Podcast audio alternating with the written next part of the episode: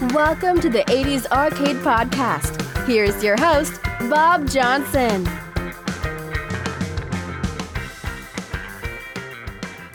Hello and welcome to episode 5 of the 80s Arcade Podcast. I'm your host, Bob Johnson. This episode's game is Q*bert. Let's start with a little technical information. The main CPU is an i8086 running at 5 MHz. The sound CPU is a MOS Technology M6502 running at 894.886 kHz. The sound chips are listed as a DAC, which I'm assuming is a digital to analog converter, and a Votrax SC-01 speech synthesizer chip. Control is provided by a four-way joystick turned at a 45 degree angle. Q*bert has eight dip switches, of which five are used. Switch 1 is demonstration mode. On is infinite lives, off is normal play. In demonstration mode set to on, not only will you have infinite lives, but you can progress through the rounds by hitting either start button. Switch 2 is attract play. On is no sound, off is sound. Switch 3 is normal slash free. On is free play, off is normal game. Switch 4 is game mode. On is cocktail, off is an upright. Switch 5 is unused. Switch 6 controls the kicker. On is kicker on, off is kicker off. And switch 7 and 8 are both unused. By default in MAME, Q*bert's and many other games' service menu can be normally accessed by toggling the F2 button. Q*bert has 8 different menu entries in its service menu, including my two favorite, number 4, options and parameters, and if you want to rock out Q*bert style, pick number 7, sound test. All 8 menu choices are worth at least a go, just to see what tests and options are available in Q*bert. Q*bert is an arcade game developed and published by Gottlieb in October of 1982. Its designation from Gottlieb is GV 103A. It was licensed to Konami for distribution in Japan in February of 1983. It is a 2D action game with puzzle elements that use isometric graphics to create a pseudo 3D effect. The object is to change the color of every cube in the pyramid by hopping on top of each cube while avoiding obstacles and enemies. The game was created by Warren Davis and Jeff Lee. As we will see later, there are several versions of who did what in Q*bert. What is known for certain is that Lee designed the title character and Davis coded the game. There isn't any stealing of the limelight in either of the origin stories. Rather, it seems that like many of us, as we age, we jumble memories and remember things differently from what really happened. Even Kan Yabumoto, one of Gottlieb's early video game programmers, remembers things just slightly different from both Warren and Jeff. Most likely, the origin of Q*bert lies somewhere in between both stories and will never be definitely known. Q*bert was well received in arcades and among critics. The game was Gottlieb's fourth and most successful video game and among the most recognized brands from the golden age of arcade games. It has been ported to numerous platforms. The success resulted in sequels and the use of the character's likeness in merchandising, such as appearances on lunchboxes, toys, and an animated television show. The character Q*bert became known for his swearing, an incoherent phrase of synthesized speech generated by the speech synthesizer chip, and a speech balloon of nonsensical characters that appear when he collides with an enemy. Because the game was developed during the period when Columbia Pictures owned Gottlieb, the intellectual rights to Q*bert remained with Columbia even after they divested themselves of Gottlieb's assets in 1984. Therefore, the rights have been owned by Sony Pictures Entertainment since its parent Sony acquired Columbia in 1989. Q*bert appeared in Disney's computer animated film Wreck It Ralph under license from Sony and later appeared in Columbia's live action film Pixels in 2015. Development Q*bert was developed under the project name Cubes, C U B E S. Wikipedia has a concept sketch illustrating an earlier outline of the game. The pyramid and Q*bert's movements are already very similar to the final product, but it still shows a shooting mechanism which was not implemented in the final game. It also shows a sole enemy type not in the final game. It appears to me that the unused enemy bears a striking resemblance to Wrong Way. Could this little guy have been a precursor to Wrong Way? Either way, one important difference between this unused enemy and all other enemies in Q*bert is this enemy is shown walking on all three sides of a cube that are shown. That is, he can walk like Hubert and also walk like Ugg and Wrong Way. Unfortunately, the only copy of the picture I could find on the net is too small to read the notes written around the pyramid. While we don't know anything about this unused enemy, we do know the names Slick and Sam were a play on the phrase spick and span, with Sam being named after coworker Sam Russo. Concept Q*bert's programmer and co-developer Warren Davis. Warren Davis wrote that he was inspired by a pattern of hexagons implemented by fellow Gottlieb developer and Mad Planets designer Kan Yabumoto. He says, I was new to Gottlieb in 1982 and had learned the ropes by helping one of our programmers with his game. I was looking for a game of my own to do when I saw that another programmer, Kan Yabumoto, who would later do Mad Planets, had filled the screen with hexagons that consisted of three differently colored diamonds. If you chose the colors right, each hexagon seemed to be a three dimensional cube. Kan had filled the screen to its edges with this pattern, but for some reason when I looked at it, I envisioned a lot of the hexagons removed, so it looked like a pyramid of cubes floating in space. Then I thought of balls bouncing down the pyramid. This was really a thought of convenience since every time a ball landed, it had two choices of which way to bounce. Two choices meant one bit, and that meant in one bite I could determine a ball's path. It was a purely scientific endeavor since I wanted to learn to program randomness and gravity. It was a nice exercise and nothing more. He goes on to say, Once I programmed the pyramid with balls randomly bouncing and falling, people started to comment on how cool and three dimensional it looked, so I kept playing with it. Jeff Lee had created a bunch of characters thinking they might possibly be used in a game. I thought the orange one with a big nose would make a good player character. He looked kind of helpless. Jeff had originally intended that he would shoot out of his nose. He even wrote up a game description and called it Snots and Boogers. However, I liked the idea of the player hopping around trying to avoid bouncing obstacles. Also, I was trying to do something a little different, and there were a lot of games that involved shooting. Still, a few people tried to get me to have the character shoot. I resisted, but I think there were people at Gottlieb who always thought I would eventually put that in. Because of that, the name Snots and Boogers was somehow attached to it, mostly as a joke, but the proponents of flying snot bombs were ultimately disappointed. My name for the game during its development was the Cube Game. I know, pretty boring. The game Q*bert came much later and is a story in itself. It is also said that Warren Davis, who at the time was a programmer hired to work on the action game Protector, noticed Lee's ideas and asked if he could use them to practice programming randomness and gravity as game mechanics. Thus, he added balls that bounced from the pyramid's top to bottom. Because Davis was still learning how to program game mechanics, he wanted to keep the design simple. He also felt games with complex control schemes were frustrating and wanted something that could be played with one hand. To accomplish this, Davis removed the shooting and changed the objective to saving the protagonist from danger. As Davis worked on the game one night, Gottlieb's vice president of engineering, Ron Waxman, noticed him and suggested to change the color of the cubes after the game's character had landed on them. Davis implemented a unique control scheme. A four way joystick was rotated 45 degrees to match the directions of Q*bert's jumping. Staff members at Gottlieb urged for a more conventional orientation, but Davis stuck to his decision. Davis remembers starting programming in April 1982, but the project was only put on schedule as an actual product several months later. Q*bert's artist and co developer Jeff Lee. In a different telling, the initial concept began when artist Jeff Lee drew a pyramid of cubes inspired by M.C. Escher. Lee felt the game could be derived from the artwork and created an orange, armless main character. The character jumped along the cubes and shot projectiles called mucus bombs from a tubular nose at enemies. Enemies included a blue creature, later changed purple and named Wrongway, and an orange creature, later changed green and named Sam. Lee had drawn similar characters since childhood inspired by characters from comics, cartoons, Mad Magazine, and by artist Ed Big Daddy Roth. Q*bert's design later included a speech balloon with a string of nonsensical characters at sign, exclamation point, pound sign, question mark, at sign, exclamation point, which Lee originally presented as a joke. He says, Sometime in 1982, one day I was tooling around with background tiles on the blue box. Being a fan of the great Dutch artist M.C. Escher, the master of optical illusions, I constructed a stack of triad based cubes. Admiring my derivative handiwork, it struck me there is a game in here somewhere. The pseudo 3D look was quite compelling. Nothing like it was out there, but not for long. By the time Q*bert was released, I believe Zaxxon made its debut. I thought it'd be an interesting premise to populate the cubic pyramid with critters which would exist on the three intersecting planes and began writing up gameplay documents.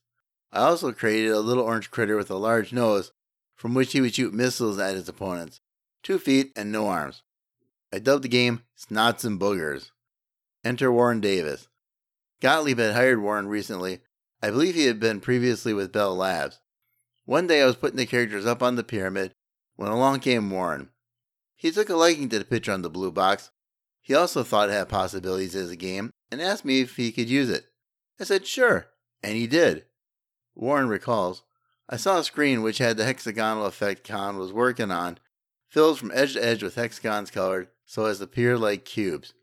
From that, I saw an image in my mind of the pyramid of cubes and balls bouncing down on it, and then work to implement that. That was before there was a game or Q*bert was programmed in. It was really a programming test for me. I was still pretty new to games, and I needed a simple programming task so I could teach myself animation, gravity, and randomness. That was where the balls came from. I was trying a random number generator, and the balls randomly picked which way to bounce from each bit of the 8 bit random number and I also was learning to program gravity as the balls bounced from level to level.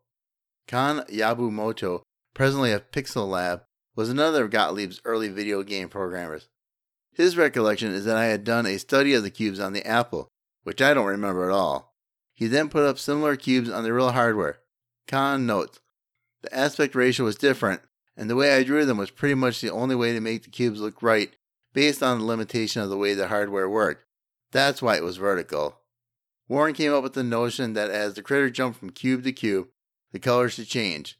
Once all the colors were changed, that rack was ended. It was a brilliant notion. I wish I had thought of it. As you can see, while all three recollections differ in many ways, some quite major, the general story of Q*bert follows through all three stories. Title The Gottlieb staff had difficulty naming the game. Aside from the project name Cubes, it was untitled for most of the development process. Lee's title for the initial concept, Snots and Boogers, was rejected, as was a list of suggestions compiled from company employees. According to Davis, Vice President of Marketing Howie Rubin championed at sign exclamation point pound sign question mark at sign exclamation point as a title. Although staff members argued it was silly and would be impossible to pronounce, a few early test models were produced with at sign exclamation point pound sign question mark at sign exclamation point as a title on the unit's artwork. During a meeting, Hubert, spelled H U B E R T, was suggested, and a staff member thought of combining cubes and Hubert into Cubert, spelled C U B E R T. Art director Richard Tracy changed the name to Cubert with a hyphen, and the hyphen was later changed to an asterisk, and thus the name Q-bert was born. In retrospect, Davis expressed regret for the asterisk because he felt it prevented the name from becoming a common crossword term and it is a wildcard character for search engines. Testing As development neared the production stage, Q*bert underwent location tests in local arcades under its preliminary title at sign exclamation point pound sign question mark at sign exclamation point before being widely distributed. According to Jeff Lee, his oldest written record attesting to the game being playable at sign exclamation point pound sign question mark at sign exclamation point in a public location, a Brunswick bowling alley, dates back to September 11, 1982. Gottlieb also conducted focus groups in which the designers observed players through a one way mirror. The control scheme received a mixed review during play testing. Some players adapted quickly, while others found it frustrating. Initially, Davis was worried players would not adjust to the different controls. Some players would unintentionally jump off the pyramid several times, reaching a game over in about 10 seconds. Players, however, became accustomed to the controls after playing several rounds of the game. The different responses to the controls prompted Davis to reduce the game's level of difficulty, a decision he would later regret. Release A copyright claim registered with the United States Copyright Office by Gottlieb on February 10, 1983, states the date of publication of Q*bert is October 18, 1982. Video Games Magazine reported that the game was sold directly to arcade operators at its public showing at the AMOA show on November 18th through the 20th, 1982. Gottlieb made approximately 30,000 units and offered the machines for $2,600 per unit. Reception Q*bert was Gottlieb's only video game that gathered huge critical and commercial success, selling around 25,000 arcade cabinets. Cabaret and cocktail versions of the game were later produced. The machines have since become collector's items. The rarest of them are the cocktail versions. When the game was first introduced to a wider industry audience at the November 1982 AMOA show, it was immediately received favorably by the press. Video Games magazine placed Q*bert first in its list of top 10 hits, describing it as the most unusual and exciting game of the show, and stating that no operator dared to walk away without buying at least one. The coin slot reported Gottlieb's game Q*bert was one of the stars of the show and predicted that the game should do very well. Contemporary reviews were equally enthusiastic and focused on the uniqueness of the gameplay and audiovisual presentation. Roger C. Sharpe of Electronic Games considered it a potential arcade award winner for Coin Op Game of the Year, praising innovative gameplay and outstanding graphics. William Broha of Creative Computing Video and Arcade Games described the game as an all around winner that had many strong points. He praised the variety of sound effects and graphics, calling the colors vibrant.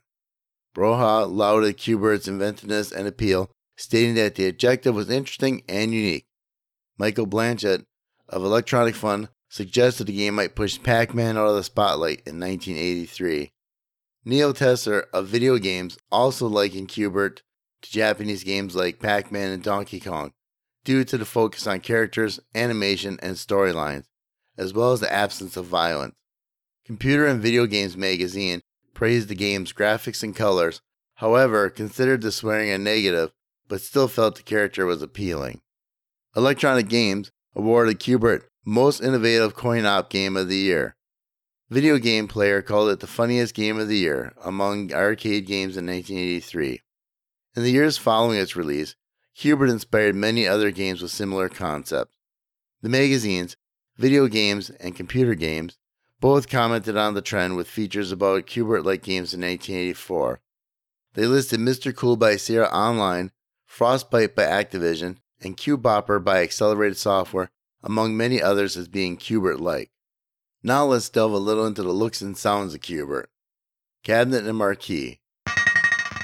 Since most people have already seen a Q*bert cabinet, and if you haven't, there are hundreds of images online, I will keep the description short. Q*bert has bright yellow sides with the rest of the cabinet painted black. The side art has four cubes, with Q*bert at the bottom being hit by a purple ball and swearing a standard swear of at sign exclamation point pound sign question mark at sign exclamation point. Coily is at the very top looking mean as ever. Interestingly enough, this scenario can never happen in the game as there is only ever one Coily or purple ball on the screen at a time. The bezel has images of every character in Q*bert lining the left and right sides of the bezel. On the left side of the control panel is a short description of how to play Q*bert and on the right side is a who's who and a what's what along with what they do. Right smack in the middle is the joystick with diagonals showing how to move, and immediately below that is a C 1982 D period Gottlieb and Company, and below that, two rows of cubes. On the front of the control panel is from left to right a falling red ball, Q*bert, the word Q*bert, Sam, and finally Slick jumping down. Some Q*berts came with a coin door that had a raised rectangle with rounded edges with the name Gottlieb centered on it. Several people have mentioned that this was only on early run cabinets, but I couldn't find any solid evidence for that one way or the other. And finally, what you've been waiting for? The marquee. There are two different marquees the normal Q*bert one and the rare swearing one. Both look nearly identical with a few differences.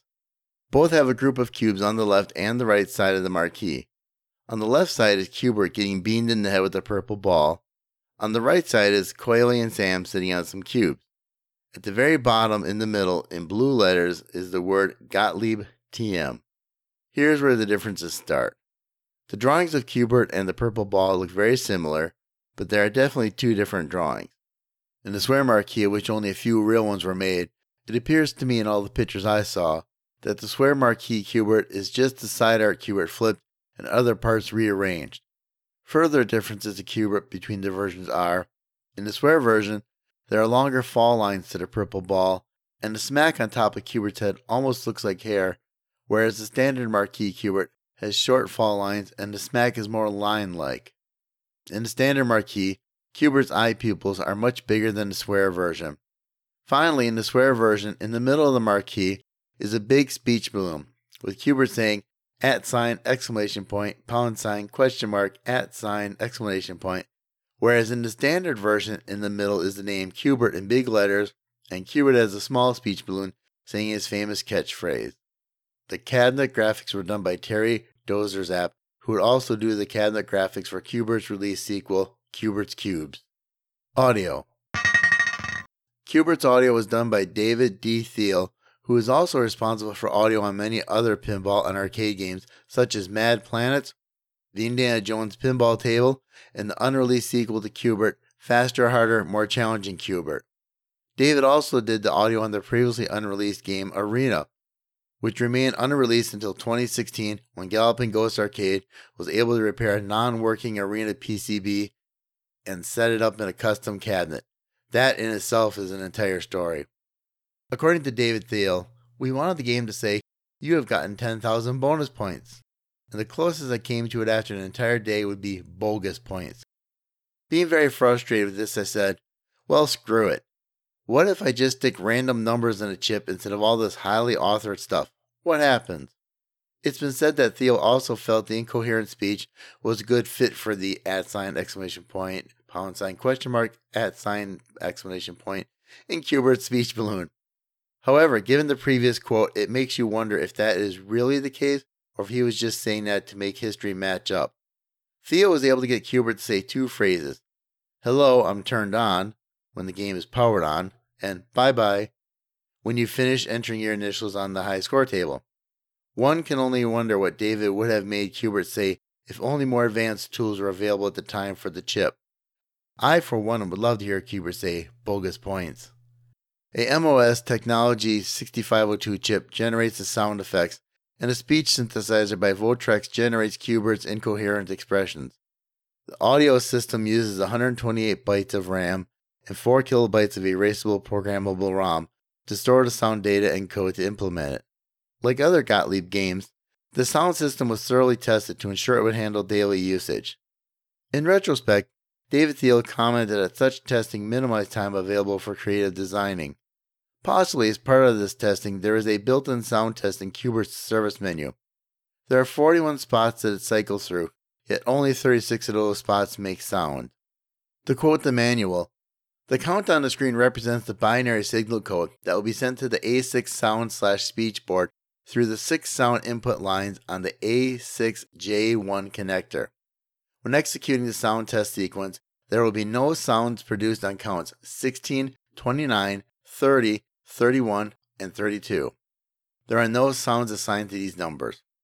I couldn't find why there was no sound assigned to these numbers, and doing the conversion from decimal to binary None of the binary numbers looked unusual. However, to highlight how emulation is great while not always 100%, several sounds are not generated when running the sound test that should be generated, notably 17 through 22, 28, and 36. Following a suggestion from technician Rick Teager, a pinball machine component was included to make a loud sound when a character falls off the pyramid. The sound is generated by an internal coil that hits the interior of a cabinet wall. Foam padding was added to the area of contact on the cabinet. The developers felt the softer sound better matched a fall rather than a loud knocking sound. The cost of installing foam, however, was too expensive and the padding was omitted. Gameplay Like many games, Q*bert can be set to let the player have a different number of Q*berts at the start of the game. Players can start with 3, 4, or 5 Q*berts depending on how generous the arcade owner is feeling that day. What many people don't know is that Q*bert has two difficulty levels normal and hard. Let's start our dive into the gameplay with a quick introduction to our hero. Q*bert, the orange schnauzer himself. Q*bert must bounce around each pyramid, changing the top surface color to the gold color for the level. Q*bert must not fall off any edge of the pyramid, nor should he come in contact with anything red or purple. However, Q*bert can safely touch anything primarily green in color, and in a pinch, Q*bert can jump on any of the rotating discs that hover to the side of the pyramid and ride them to safety at the top.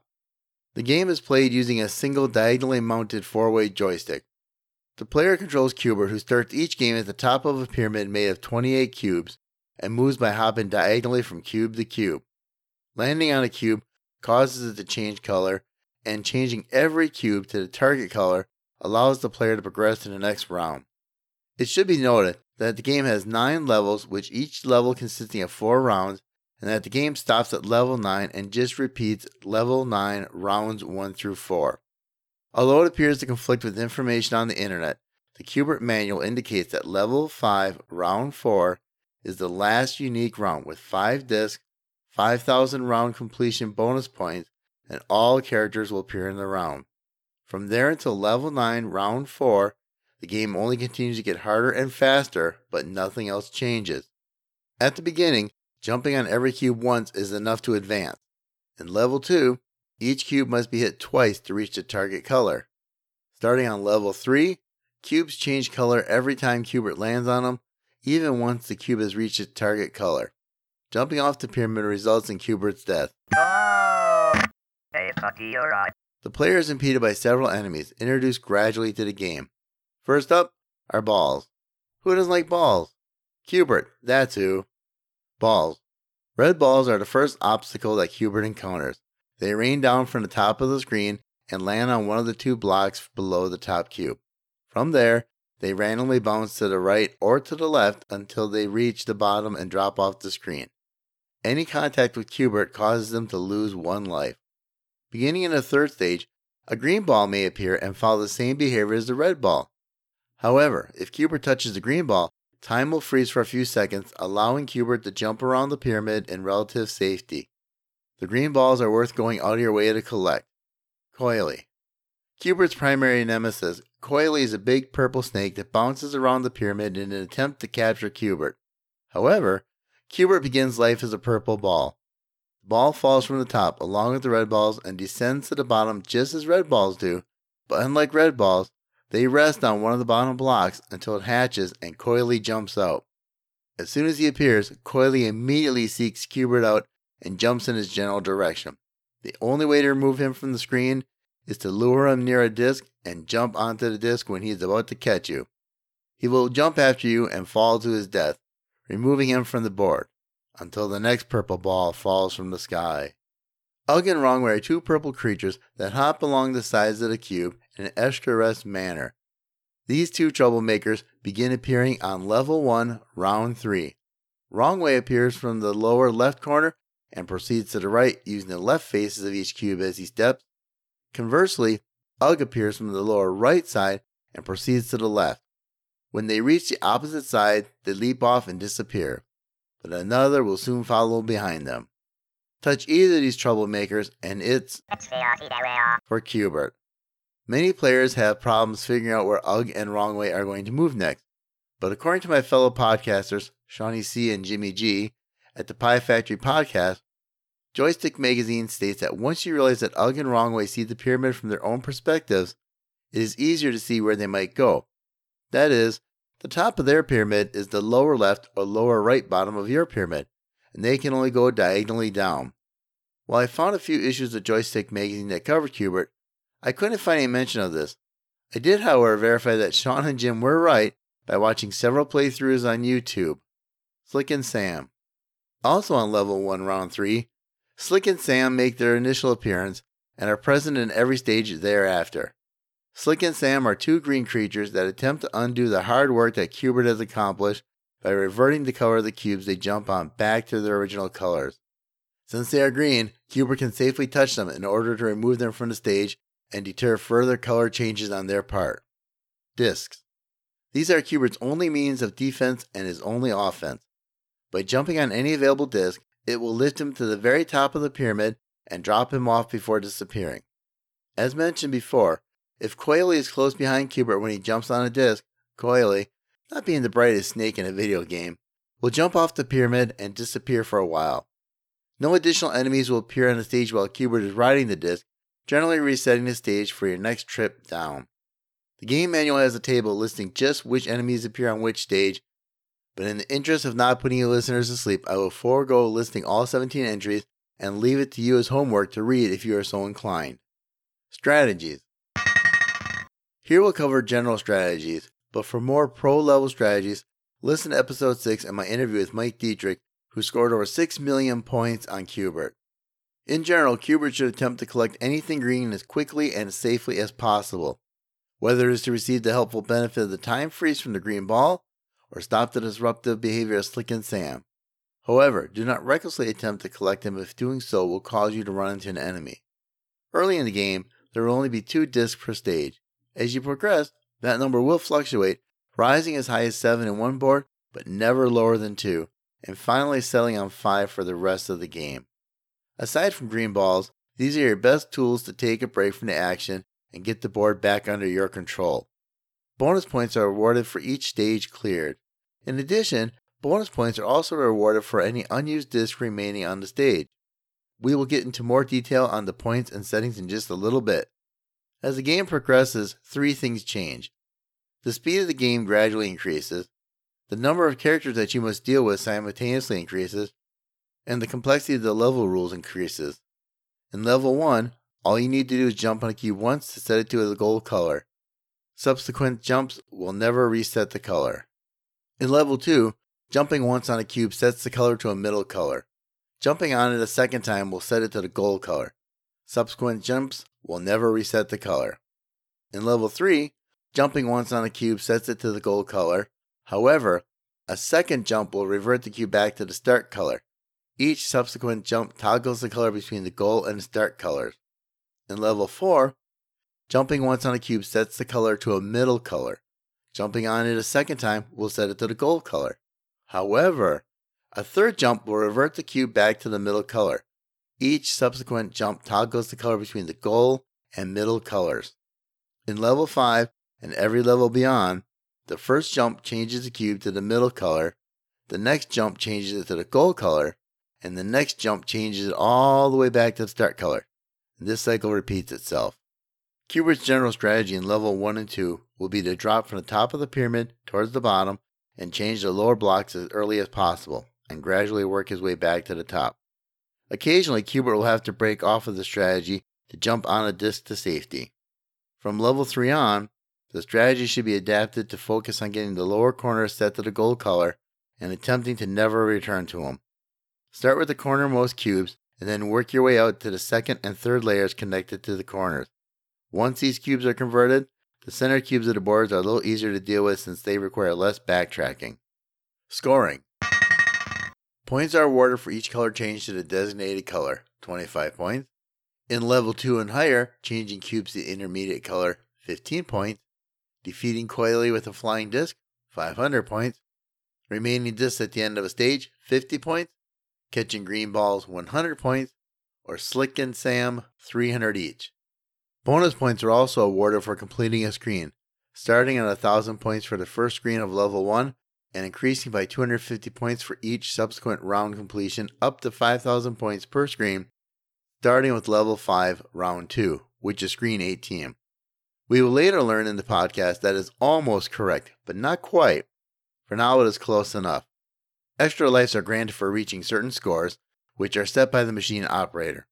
At the default settings, Q*bert is awarded bonus lives at 8,000 points and every 14,000 points thereafter.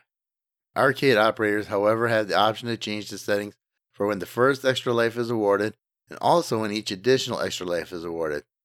The choices are the first extra life can be awarded anywhere from 6,000 points all the way to 11,000 points, whereas each additional extra life can be set to be awarded at anywhere from 12,000 to 17,000 points.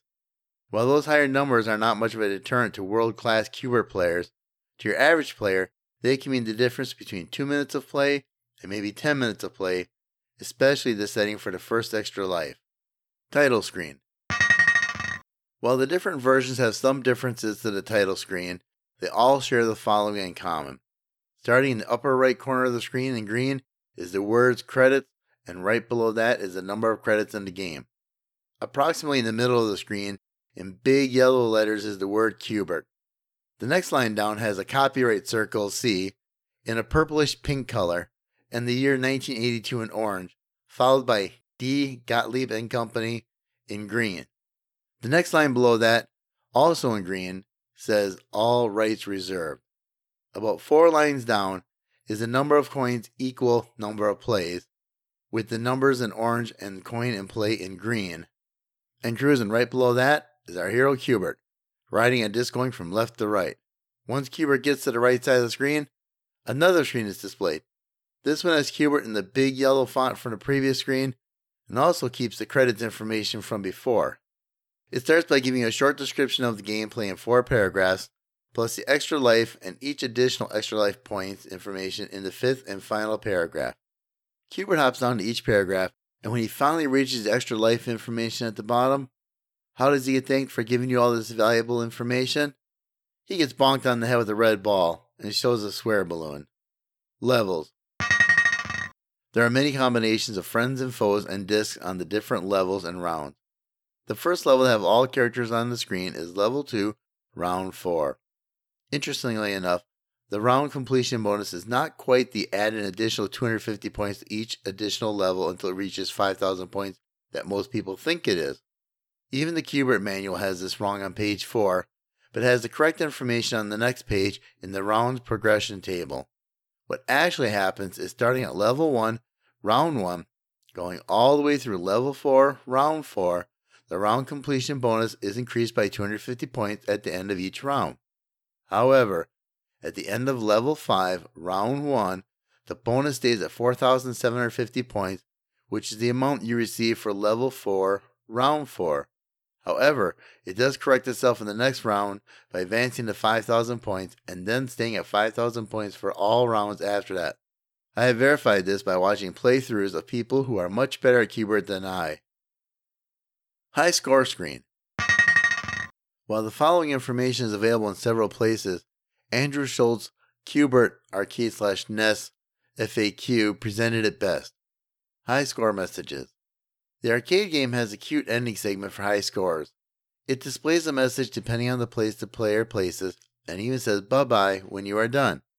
It doesn't show the numeric value until you enter your initials, but with 23 different high scores, almost as odd as the extra man point values, there is always a good chance of getting your name up in lights. Some of the messages are surprisingly snarky.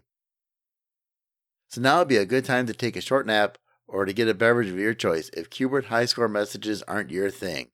And now, the entire list of Q*bert high score messages from 23rd to 1st. For places 23rd to 2nd, the following messages are always displayed above the row of letters used to enter your initials. Hi there! Welcome to the Noser Elite.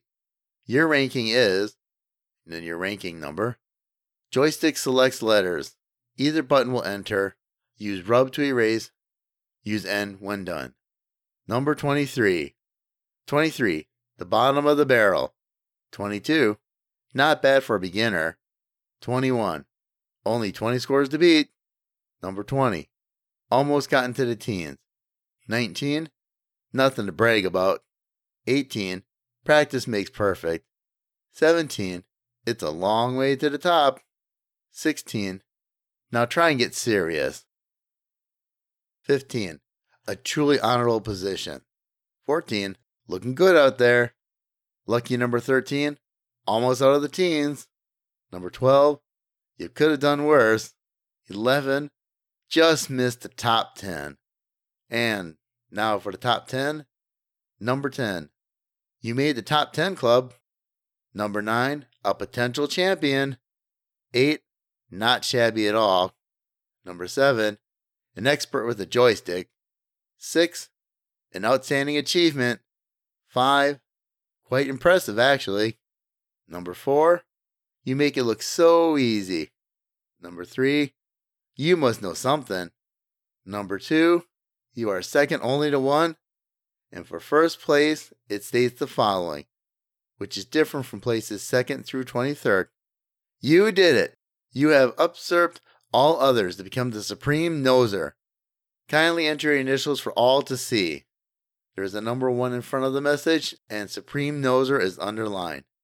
Note, The messages about how to enter your name are not shown for some reason in this case. If you are good enough, you have 30 seconds to enter initials. So if you want, you can read the wise words Q*bert has for you on the high score board before entering your initials. However, like everything else in Q*bert, entering your initials is not like in any other game. Your marker to indicate which letter you are choosing is the green time freeze ball. You are presented with four rows of six letters each, plus a short fifth row with just the letters Y and Z. Instead of moving left to right to pick a letter, you move just like in the game, diagonal up or down. So if you wanted to enter your initials as BOB, you would need to move down, up, hit a button to enter B, then down, down, hit the button again for O, up, up, hit a button for B, and then finally the game auto moves you to the word N and hit a button there to finish. Whew, that was almost as hard as playing the game. The default arcade high score list is as follows. Number 1, TJC 3000 points. 2, JML 2500. Number 3, JAH 2000. 4, MJS 1750. 5, ECW 1500. 6, BLT 1250 points. 7, BMW 1000 points. 8, DMV 950. 9, FDA 900. Number 10, LMG 825. 11, DDT 800. Number 12, JCM 775. Number 13, ZAP 750. 14, NAB 725. 15, JUN 700. Number 16, HFR 675 points. Number 17, RON 650. Number 18, FXS 625. 19, DLB 600. 20, LEE 575.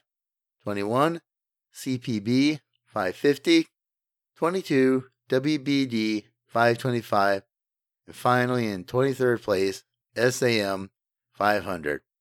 As you may have noticed, several of the names are inside jokes or initials of some of the developers or people involved in the game. Glitches. Here to explain how to trigger the no enemy glitch in Q*bert is multi-million point Q*bert player Kelly Tharp, who has marathon Q*bert longer than most players at 44 and a half hours. Okay, well, the first thing I'll tell you is back in the uh, mid 1980s, a guy, a Q*bert champ by the name of Tom Galt, showed me this Easter egg on Q*bert. And uh, you can only do it at certain points in the game. You can only do it at level six, board number four, or uh, for the people that don't know this, Q*bert continuously repeats level nine once you get to level nine. And you can also do it on any level nine board four. So you can do it on six four and any nine four, but you can't do it on any other screen. Uh, the way you do it is you take Q*bert down to the bottom left of the pyramid. Just go straight down the bottom when it starts, and you wait there. You wait for Coily the snake to hatch, and he'll come over and jump on you. And I've seen it take 38 times for it to work. I've seen it work on the first time. You never know how many times it's not going to work. You'll lose a few men, but eventually Coily will jump on you. It won't kill you, and he'll jump off, and you'll disappear. Your Q*bert will be on the back of the pyramid, and the only way you can see him is you'll see his nose sticking out from the side when you're changing the colors on the side of the pyramid. So once you change all the colors after you're behind the pyramid, you start the next board and you're on top of the pyramid and no enemies will come down. You just clear it board after board. There's never any enemies. Um, boring and a violation of the rules to say the least. But whenever you get tired of doing that, to end the trick and make the enemies come back out, you jump on a disc. And when you jump on the disc, it takes you to the top and it keeps you there on the disc up at the top for like 15 minutes. And then you drop back down on the pyramid, and it's just like regular gameplay again. And that's the Q*bert trick. Uh, that's actually pretty amazing. So it it actually is. You're saying like a 15 minute wait after you jump on the disc to before the game. So it'll just sit there and just you'll sit on Yeah. the top, or can you move, or what happens in those 15 minutes? No, those that entire 15 minutes, the disc is still levitating above the pyramid, like you rode it to the top, and you you sit on the disc for 15 minutes before it drops you back down to the top. Like you know, when you kill Coily, it automatically drops you. It does the same thing. It just takes 15 minutes to do it. Wow, that's uh, yeah, because I've never seen that part of the trick, and uh, that's a very big, unusual uh, bug. Now, just out of curiosity, to your knowledge, do either Warren Davis or Jeff Lee know of this bug? You know, that's a good question. As a matter of fact, I was just thinking about that before you asked it, and uh, I do not know. However, I see uh, I see him every year at California Extreme and at Arcade Expo, and I will be sure and ask him in March because I'm of course I'm going in March, and I'll be sure and ask him that question, and I'll let you guys know on uh, 80s Arcade. Oh, that'd be awesome. Now, is that Warren or Jeff or both of them? The guy I seen was uh, his name was Jeff. Sequels Faster, Harder, More Challenging Q*bert, 1983. Believing that the original game was too easy, Davis initiated development of Faster, Harder, More Challenging Q*bert, also known as FHMC Q*bert, in 1983, which increased the difficulty, introduced Q*bertha, and added a bonus round. However, the project was canceled and the game never entered production. Despite this, Davis later released FHMC Q*bert's ROMs onto the web and is playable in MAME. I want to personally thank Warren Davis for doing this. Q*bert's Quest, 1983. Gottlieb also released a pinball game, Q*bert's Quest, based on the arcade version. It featured two pairs of flippers in an X formation and audio from the arcade. Gottlieb produced fewer than 900 units. Q*bert's Qubes, 1983 or 1984. Several video game sequels were released over the years, but did not reach the same level of success as the original. The first release, titled Q*bert's Qubes, with cubes spelled with a Q, shows a copyright for 1983 on its title screen, whereas the instruction manual cites a 1984 copyright and a date of 6-25-84 on two pages of an addendum in the manual. It was manufactured by Mylstar Electronics and uses the same hardware as the original.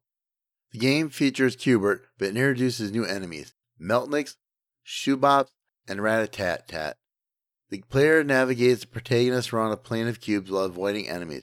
In the sequel, Q*bert's Qubes, the player must rotate cubes in a line to match the target sample in the top left corner.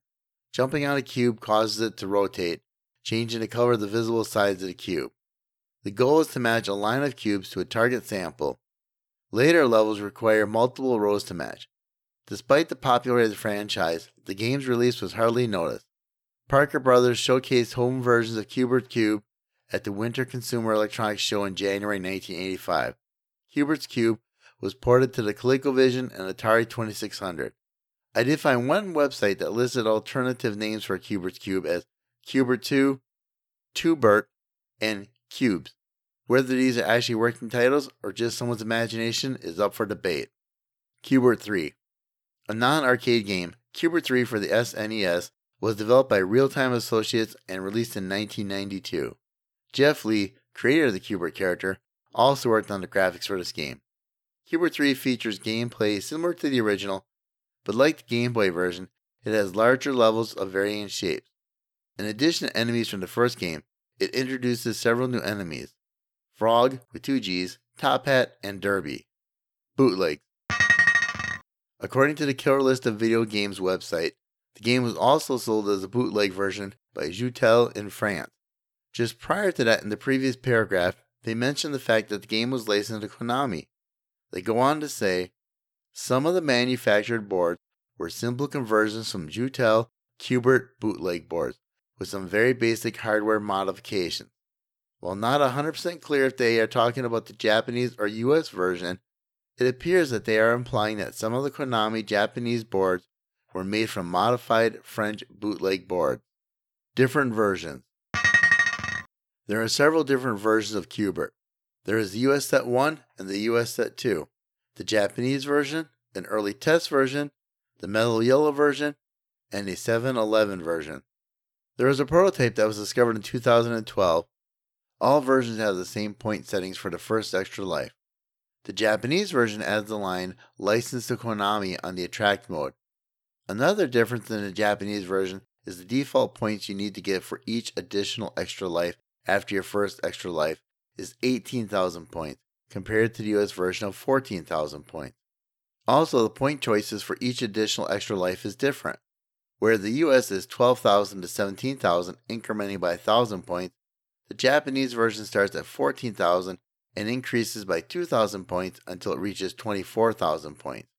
A version in MAME listed as early test version has options for coins, lives, and difficulties in different spots. However, both extra life settings are the same as both US versions. In the service menu, some of the switches perform different functions. For example, in the early test version, dip switches 3 and 4 control how many plays you get for how many coins, whereas in the release version, switch 3 controls free play and switch 4 controls whether it is a cocktail or upright cabinet. Switch 5 controls the number of lives you start with, and in the release version, it is unused. In the test version, Switch 7 controls the difficulty, but is unused in the release version, and finally, Switch 8 controls the game mode between upright and cocktail, but it is not used in the release version. The mellow yellow version follows the Japanese version for each additional extra life point settings. It also has a yellow square graphic with the words mellow and green and the word yellow and orange, both at a 45 degree angle going from lower left to upper right. In the lower right corner of the square is a blue TM. Then there's a blank line, then the word presents in green, and then there's the Q*bert text that the US version uses. The mellow yellow version has at least one intermission. After level 1, round 2, there is an intermission where there is a can of mellow yellow with a straw in the middle of the screen. Q*bert rides on a disc from the lower left corner of the screen, going around to the upper right of the screen, and puts his nose in the straw and sort of makes a drinking noise, while the TM for trademark flashes different colors on the can. The 7 Eleven version, which is currently only available through a multi Q*bert board, is similar. Mike Doyle, who discovered the code for the 7 Eleven version, discovered it while working on the multi Q*bert board and testing FHMC Q*bert. He found that the code for the 7 Eleven version was in FHMC the whole time. The intermission is the same as Mellow Yellow with graphics modified for 7 Eleven and the Dome Slurpee cups. There is some more information on both the Mellow Yellow contest and the 7 Eleven version, which may be included in a possible future episode about different versions of classic games. ROM hacks. There are at least three ROM hacks for Q*bert, some more involved than others. There is one that allows you to have a black screen instead of a blue screen on the Q*bert attract screen to hide the screen burn. There is also one called VBERT that makes Q*bert look like a vector game, and another called PBERT that is interesting with the description being, well, someone has a P problem, must be 18 or older. I will leave it to the listener if they want to investigate the P version. Prototype.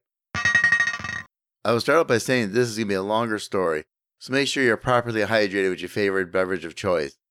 First, a short description of the cabinet. You will find plenty of photos in the forum thread itself. The sides of the cabinet are bright yellow with two separate stickers on each side of the cab. The stickers are in the shape of the cab profile. They are solid red with black lines radiating out from the corner. The rest of the cab is solid black. The marquee is hand drawn and has an earlier version of Q*bert on the left getting bonked by a gray ball with a square balloon large and centered on the marquee. Coily is to the right of the speech balloon and is colored a grayish blue. To Coily's right are two balls falling, one red and one green. This all takes place in front of two sets of cubes, with Q*bert and Coily each on their own respective set. Finally, the name Gottlieb is at the bottom of the marquee under both the square balloon and Coily, but more towards the square balloon. I will pass on describing the control panel as it is similar, but the artwork is different enough that everyone should read the entire thread just for the pictures alone. Back in 2012, Kool Mo Craig a member of the KLOV Forum found the unbelievable on eBay in northern Illinois.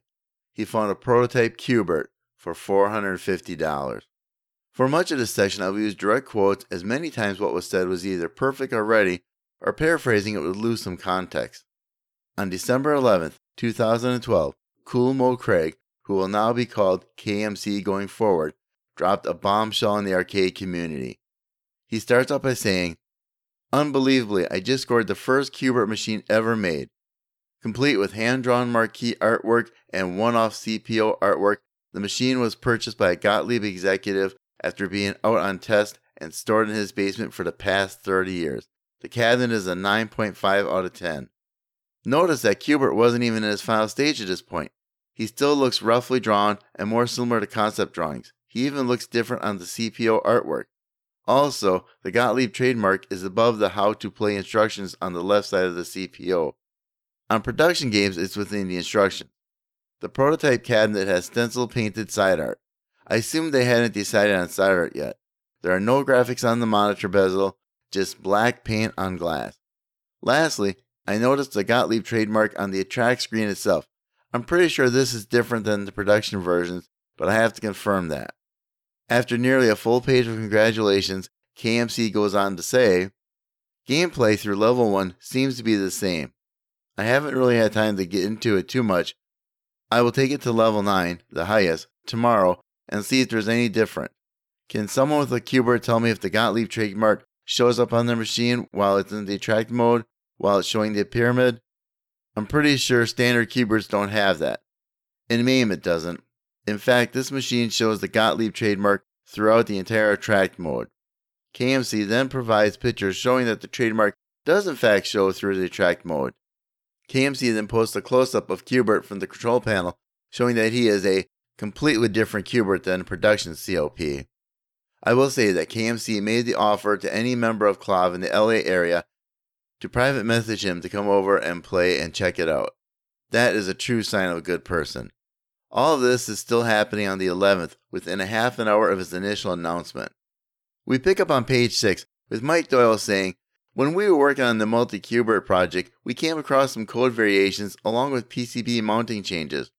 From a very small sample of machines, it looks like the genuine swearing marquee cabinets have their main PCBs mounted in a horizontal aspect instead of vertically like the vast majority. I'm betting your proto has the horizontal main PCB mounting. It'll be interesting to see inside and take notes of the differences. User Challenger then mentioned that today I happened to look through my copy of the latest Game Informer magazine that has an article on this game. It's an interview with the guy who developed this game, and he tells about it. At this point, people are clamoring for a look inside the cabinet, and as we'll see, KMC did not disappoint. Within a day, several people in the thread suggest that the cabinet may not have been a cabinet that was intended for Q*bert. More information was trickling in. According to user Ripter, a lot of the early uprights have the boards orientated differently on the back door. The main reason this was changed was to make room for the filter board, which was added early in production. I don't know exactly when this was changed, but the few I have seen were all very low serials, under 500 or so. Known differences in early machines are the swearing marquee, lack of filter board, and board arrangement, and Gottlieb raised logo coin doors. There may be more, but these are all I know of. I think after the first several hundred machines went out, the rest of production didn't see any changes. By December 13th, KMC had a locksmith out who was able to pick two of the locks, but the third, a barrel lock, had to be drilled. KMC says, This is the first time the cabinet has been opened since 1982. Boards are all horizontal. Looks like there was some sort of board in between the sound and power boards, perhaps for the knocker? There is no knocker mounted anywhere in the cabinet, though. No drilled holes indicating there was one either. All of the ROMs have handwritten labels. Monitor is absolutely mint with what appears to be QB-RT1 written on the crossbeam. Most of the ROMs are also labeled QB-RT. Ripter notes, Well, the boards look like production boards. One thing I noticed is the large caps on the power supply are not the same as they used in production. All original ones I have seen, which is a lot of them, had tall blue caps. You are probably right about the knocker being mounted on the back door. They probably had it on a metal plate. Dude, get that battery off the board ASAP. If you want to keep it original, you can open that data century shell, remove the NiCads, and install a diode and lithium inside. On page 13, KMC posts some more cool images of boards and chips including some that are labeled Worn Eye number 1 and Worn Eye number 2. He then posts a picture of a handwritten tag. It is first noticed that Argus is on his tag. This will be important in a few minutes. The tag reads from top to bottom first line, GV 101. Second line, Argus. Third, JJ on the left, and on the right, an upside down 3 in a circle. Stamped in red ink on line 4 is Master, and on line 5 is Electronic. Finally, on the sixth and last line is the date 8 17 82. KMC continues to post interior pictures, and looking down through the control panel hole, we see a piece of wood with QB1 handwritten on it. He goes on to say, Monitor is absolutely mint. He continues to show more of the inside, including the game counter. Although no one mentions it, I will say this since this is a and possibly the only Q*bert prototype made, it accumulated between 1982 and 2012 8,298 plays on it, showing just how popular Q*bert is. By page 15, and only two days after the first post, Darren F. was the first person to notice that Argus was an unreleased Gottlieb game and appeared that it was assigned GV 101. He says, Looks to me like they had used this game cap for the Argus prototype and then converted it to be their Q*bert prototype. The colors on the cap even match the color of the Argus character's costume and cape from the title screen.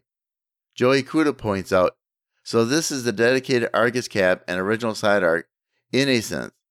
Also, since they use this cabinet as Q*bert number one, it is the original cabinet for that as well. Darren F. goes on to say, I also did some checking, pun intended, with regard to the checksums written on the EEPROMs. All the foreground and background EEPROMs have the same checksums as pretty much every known version of Q*bert, so no need to bother dumping them. The game code EEPROMs, on the other hand, I thought they might match up with the set in MAME described as Q*bert early test version. Set name Q*bert TST. However, I downloaded that set and their checksums are different. So this appears to have a new unknown game code ROM set based on the checksums written on the labels. KMC mentions that. I haven't even played it that much, so I can't speak to any gameplay differences. I will try to tonight. Also, can someone please check their Q*bert in attract mode? This machine has the 1982 Gottlieb Company copyright all throughout the attract mode. I'm pretty sure standard Q*berts don't do that. By the way, this makes two prototype Q*bert items I have acquired. Remember this? He then shows a picture of a Q*bert speedup unit with the date of 7 27 83. He continues. He continues, Still got it, and I haven't found anyone willing or able to dump it. Near midnight, KMC posts multiple pictures comparing the proto and production control panels. In a minute, I will give all the differences that were noted. Many were from KMC himself, but several were noted by others in the group a little later. He starts by saying, Prototype on top, Standard keyboard on the bottom. Yes, I know it's the wrong joystick, he says. Differences are the game on the control panel is called at sign exclamation point pound sign question mark at sign exclamation point and not Q*bert. The Gottlieb trademark exists outside of the instructions. The production Q*bert has one extra instruction. Stay on pyramid, only jump off to use disk. I'm assuming people were constantly jumping to their desks, so they added this. Pyramid cubes go up much higher on the left and right sides than the production version. One and two player icons are much larger on the prototype. Characters are shaded much more on the production art. Obviously, Q*bert himself is much different. Also, his name is spelled Q*bert with a dash on the prototype and Q*bert with an asterisk on the production. The entire panel itself is about an inch deeper. He goes on to say, just notice that disc is spelled D-I-S-C on the prototype and D-I-S-K on the production piece. Also, the prototype says hopping instead of jumping on the final instruction. The prototype has less shadow on characters. The disc is rotated 90 degrees counterclockwise on the prototype. On the prototype, a white shadow is not under the disc like there is on the production version. On page 17, Lions Arcade mentions they also squared up the instructions and who's who's if you look on the prototype, it's crooked on both sides like Wacko or something, but on the release version, they made them nice and level. KMC says, Actually, I think that's from being sloppily applied at a slight angle. Lions replies, If you look close, you can see that the cubes in the background don't line up straight though. Look at the three triangles created under the instruction box. They get slightly larger from left to right because the box is slanted slightly. It's more extreme too on the Who's Who's box. Someone must have decided they wanted to make it look kind of zany, so it's crooked. The joystick arrows aren't level at the top either, and has the crazy name. Then someone sane stepped in, squared everything up, got rid of some of the cubes, and put the Q*bert name on it instead of the symbols. I personally agree with Lions Arcade. Only three days later, KMC shows the underside of the control panel, the joystick, and the top of the cabinet. This shows how there are punch holes available on both the left and right sides for buttons, and on the left and right side for the power switch on top of the cabinet. You can also see the scoring marks used to determine the 45 degree angle to mount the joystick. The next day, KMC says, I played all the way through level 9 last night. This version seems much harder. Slick started appearing within the first 5 seconds of level 2 1 and continued to appear on every single board following within the first 5 seconds as well. Watching two playthroughs, I can verify that at least Sam didn't come out until at least 16 seconds and as late as 30 seconds. While KMC says Slick, I saw Sam first, but that could be for any number of reasons. KMC goes on to say, Looks to be the initials and names of the designer and programmers. I'll post pics shortly. Even though KMC added four additional scores, it appears from his pics that at least three of the names from the production version are missing, or one of them was spot 23. They are number 7, BMW at 1000, number 8, DMV at 950, and number 9, FDA at 900 are all missing on the prototype high scoreboard. BLT is off by 4, as it should be with KMC scores going from number 6 to number 10. However, number 11 is LMG, which is originally number 10 in the production boards, going down only one spot when it should be down four spots to number 14. Very odd. On January 20th, 2013, KMC posts pictures of close ups of the marquee and its two Q*berts side by side. He says, Put my prototype next to my standard Q*bert. Surprisingly, there are differences. The monitor is closer to the glass bezel, and the cabinet itself is deeper by about an inch and back on the prototype. He goes on to say, Shot a video of both machines being powered up on the exact same time. Hello, I'm turned on sounds pretty cool in stereo. Some additional differences in the prototype. As I previously pointed out, the copyright stays on the screen the entire track mode. The two demo boards that are shown during the track mode are swapped in order, and there is no title screen on the prototype. Unfortunately, KMC's video no longer appears to be available. Finally, almost a year and a half later, on April 9th, 2014, the last oddity is pointed out. The control panel pictured in the manual is a weird combination of the prototype control panel and the standard control panel to make another variation of the control panel. To close out the wild story of prototype Q*bert, KMC posts pictures showing us he got Warren Davis to sign the underlip of the control panel. The perfect spot for the signature, as you can't see it unless you look up from underneath the control panel. Other media appearances. In 1983, Q*bert was adapted into an animated cartoon as part of CBS's Saturday Supercade, which features segments based on video game characters from the golden age of arcade games. Saturday Supercade was produced by Ruby Spears Productions, the Q*bert segments running between 1983 and 1984. The show is set in a U.S. 1950s era town called Q*berg and stars Q*bert as a high school student, altered to include arms and hands. In addition, he wears a jacket and sneakers. He also has the ability to shoot black projectiles from his nose, which he calls Slippy Doo, to make his enemies slip. The flying disc he uses in the game makes an appearance in two episodes. Characters frequently say puns to add the letter Q to words. Aside from Q*bert and the known game villains, the cartoon also includes new characters similar to Q*bert in appearance and naming. I have found quite a few characters mentioned, but like many cartoons, there are many unnamed background Q*bergians. Here's a list of characters that I have found. As mentioned a minute ago, of course, Q*bert and all the villains appear. On Q*bert's side, we have QT, Q*bert's girlfriend, Q*bit, Q*bert's little brother, Q*ball, and Q*mungus, both Q*bert's friends, and to round out the known Qs, it's Q*val. On Coily's side, we have his girlfriend Viper, his mom Serpentine, his dad Sidewinder, and I found mention of a younger sister, but did not have time to watch all 19 episodes to check this. Maybe one of my loyal listeners can help me verify this. Q*bert, Coily, Ugg, Slick, and Sam appear in the 2012 Disney computer animated film Wreck It Ralph. They started as homeless video game characters living in Game Central Station after the game was unplugged and taken out of Litwak's Arcade. Ralph gives them a cherry from Pac Man as a gesture of kindness. After Ralph takes Markowski's uniform and tappers, he accidentally trips over Q*bert on the way to Hero's Duty. This leads Q*bert to go to Fix It Felix Jr. to warn Felix that Ralph has gone turbo. In that scene, Felix apparently speaks Cubertese. At the end of the film, Ralph and Felix decide to let Q*bert, Coily, Ugg, Slick, Sam, and the generic homeless video game characters into Fix It Felix Jr., suggesting that they help out in the bonus levels where Coily, Ugg, Slick, Sam, and the generic video game characters assist Ralph in wrecking the building, while Q*bert assists Felix in fixing it. In 2014, Q*bert made a cameo appearance in the Radio Shack Super Bowl 48 commercial, The 80s Called. Q*bert makes another appearance in Sony's film Pixels, which was released on July 24, 2015. In the movie, Q*bert is given to the main characters as a trophy by the aliens for defeating Pac Man. He then accompanies the team on its last mission.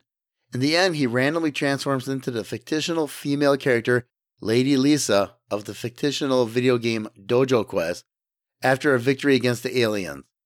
This version of Q*bert is capable of speaking English, and his iconic speech bubble only appears when he swears. In popular culture, Q*bert is seen being played in the 1984 film Moscow on the Hudson starring Robin Williams, the 1993 PC role playing game Ultima Underworld 2 Labyrinth of Worlds features a segment where the player has to solve a pyramid puzzle as a homage to Q*bert.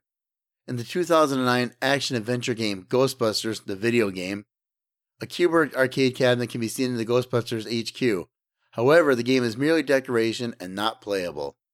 More recently, the game or its characters have been referenced in several animated TV series. In a Family Guy episode, Stewie reflects on how it was easier being Q*bert's roommate, and an animation of him on the game board is shown. On the Futurama episode Anthology of Interest 2, he is one of the aliens that attack to invade Earth in a segment of video game parodies. The Simpsons episode In the Name of the Grandfather, Marge, Bart, and Lisa hop around the stones of the giant causeway in a game of Q*bert.